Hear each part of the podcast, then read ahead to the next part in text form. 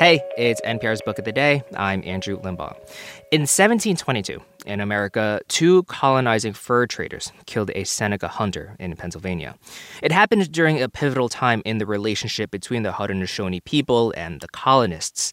Historian Nicole Eustace wrote a book about the murder and the fallout titled Covered with Night a story of murder and indigenous justice in early America, which won the Pulitzer Prize in History.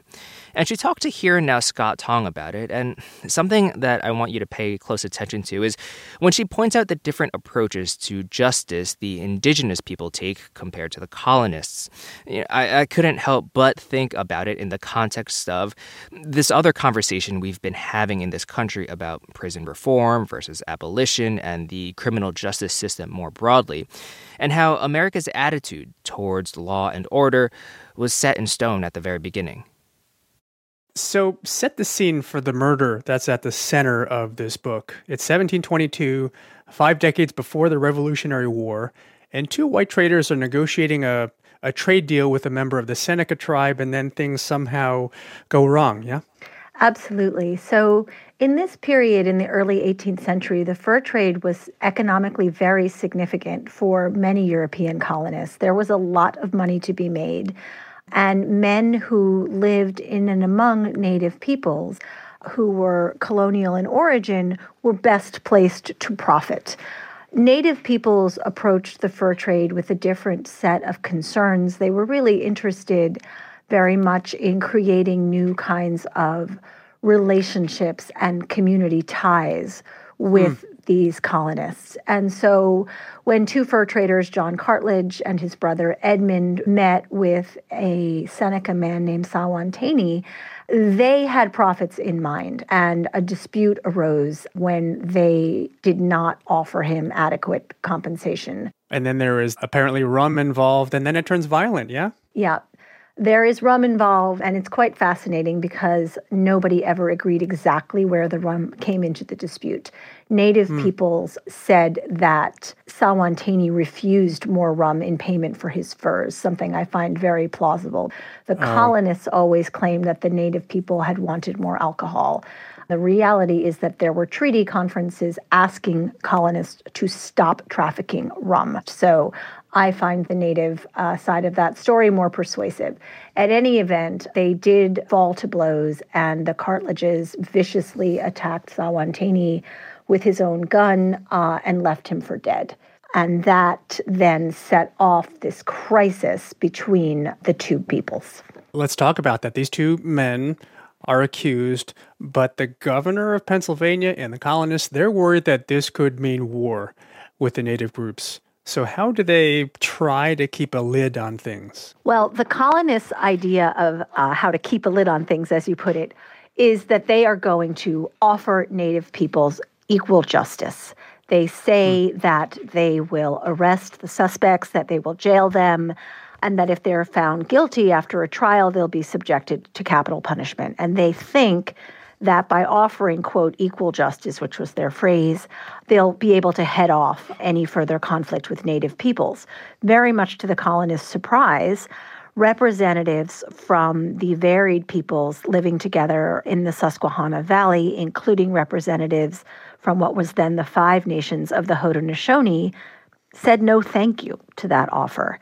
Um, yeah. And they actually said one life is enough to be lost. Haudenosaunee, for the rest of us, can you define that for us? Sure. Haudenosaunee refers to the Confederation of Native American Nations, sometimes called now the Iroquois, but who prefer to be known as the Haudenosaunee. And that name literally means people who build a house. So it's the community of what are now the six nations of the Haudenosaunee. That includes the Mohawk, the Oneida, the Onondaga, the Cayuga, the Seneca, and today the Tuscarora. Wow, the people who build the house. Yeah. Hmm, that's really something. And I guess as you're right, though, this is where the cultural signs get crossed or missed. You're describing this British way of justice that the colonists are thinking about. And this is a window into the indigenous worldview that is really different, isn't it? That this murder is, in a way, an opportunity for healing and connecting. Absolutely. So, from the native perspective, if there's a crisis of violence that occurs within a community amongst friends or allies, it becomes an occasion for the repair of that break in the social fabric. So the indigenous representatives try to explain to colonists how they would like to handle the crisis. And what they wanted was a sort of a multi step process. They wanted colonists to admit what happened and apologize. They wanted them to express condolences with them. That kind of emotional caretaking and spiritual ritual of condolence was incredibly important in Native communities. They also wanted the colonists to pay reparations. They wanted them to make economic amends for what had happened. And after a series of conference meetings and ritual ceremonies, Native people not only wanted the Cartledges to go free, but they hmm. actually mm. proposed to welcome them back to the community. This was utterly at odds with the English focus on individual guilt, individual punishment, and reprisals. So, this seems one of the key questions here is why don't the colonists understand this? Your book goes into many efforts by these native groups to communicate this. There's even a key middleman, an indigenous man named Civility. Are the colonists tone deaf? What are they missing? Again, colonists' approach to crime and punishment is filtered through uh, a Christian view of sin and virtue, and it's very individualistic. It assigns culpability for crime to a single person. Whereas the native perspective is really all about relationships and community building. And eventually, still in this year of 1722, the various sides involved, the various native groups and uh, colonial leaders at the time, they enter into this treaty conference. In the end, what does each side come away with? Well, Native people were really quite successful. They wanted colonists, as I've said, to express condolences, to engage in rituals of repair, um, and to pay reparations. They got all of that and they forced the governor of Pennsylvania, who was quite reluctant to travel, to go all the way to Albany, New York, in order to participate in those rituals with the leaders of the Haudenosaunee. And so, for the colonists, what did they come away with from this treaty?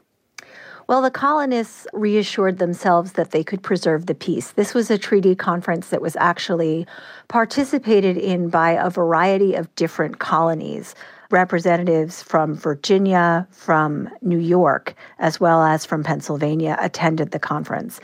And they confirmed that the five nations of the Haudenosaunee would recognize their right to settle in areas of what is now Western Pennsylvania and New York. So colonists preserved this treaty because it was a record of land rights, and that's why it remains hmm. in effect. So, this treaty is uh, the Great Treaty of 1722. How should we think about this treaty and what it means today? Well, I like to think of this treaty as a record of different approaches to justice, to a more sort of healing vision of what justice can be. And I think it's really very helpful to know that this is a part of our legacy that we can turn to, that far from being something incredibly radical and unprecedented in American history, reparative approaches to justice actually have these very deep roots in the American past. Now, getting back to the murder that started off the events that you write about in your book, we don't want to give it all away, or perhaps we do. I don't know. what would you like to say about the fate of the two men accused of murder? Well, the fate of the two men accused of murder is really very poignant. They were both jailed right up through the treaty conference, and they spent a long, hot summer swatting mosquitoes in that Philadelphia jail. Mm. And come autumn, there were intermittent fevers. And one of the two brothers, in fact, succumbed to his fever and died of the illness that he acquired in jail. His brother, on the other hand, returned to living in the Susquehanna River Valley and, in fact, lived out the rest of his life there. And not only that, but less than five years after the crime, was successfully um, negotiating to purchase more land from Native peoples. So he did um, resume a very productive life as a member of the community.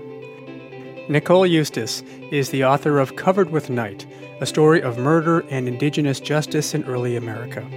Congratulations, Nicole Eustace, and thank you very much. Thank you so much. I enjoy talking with you.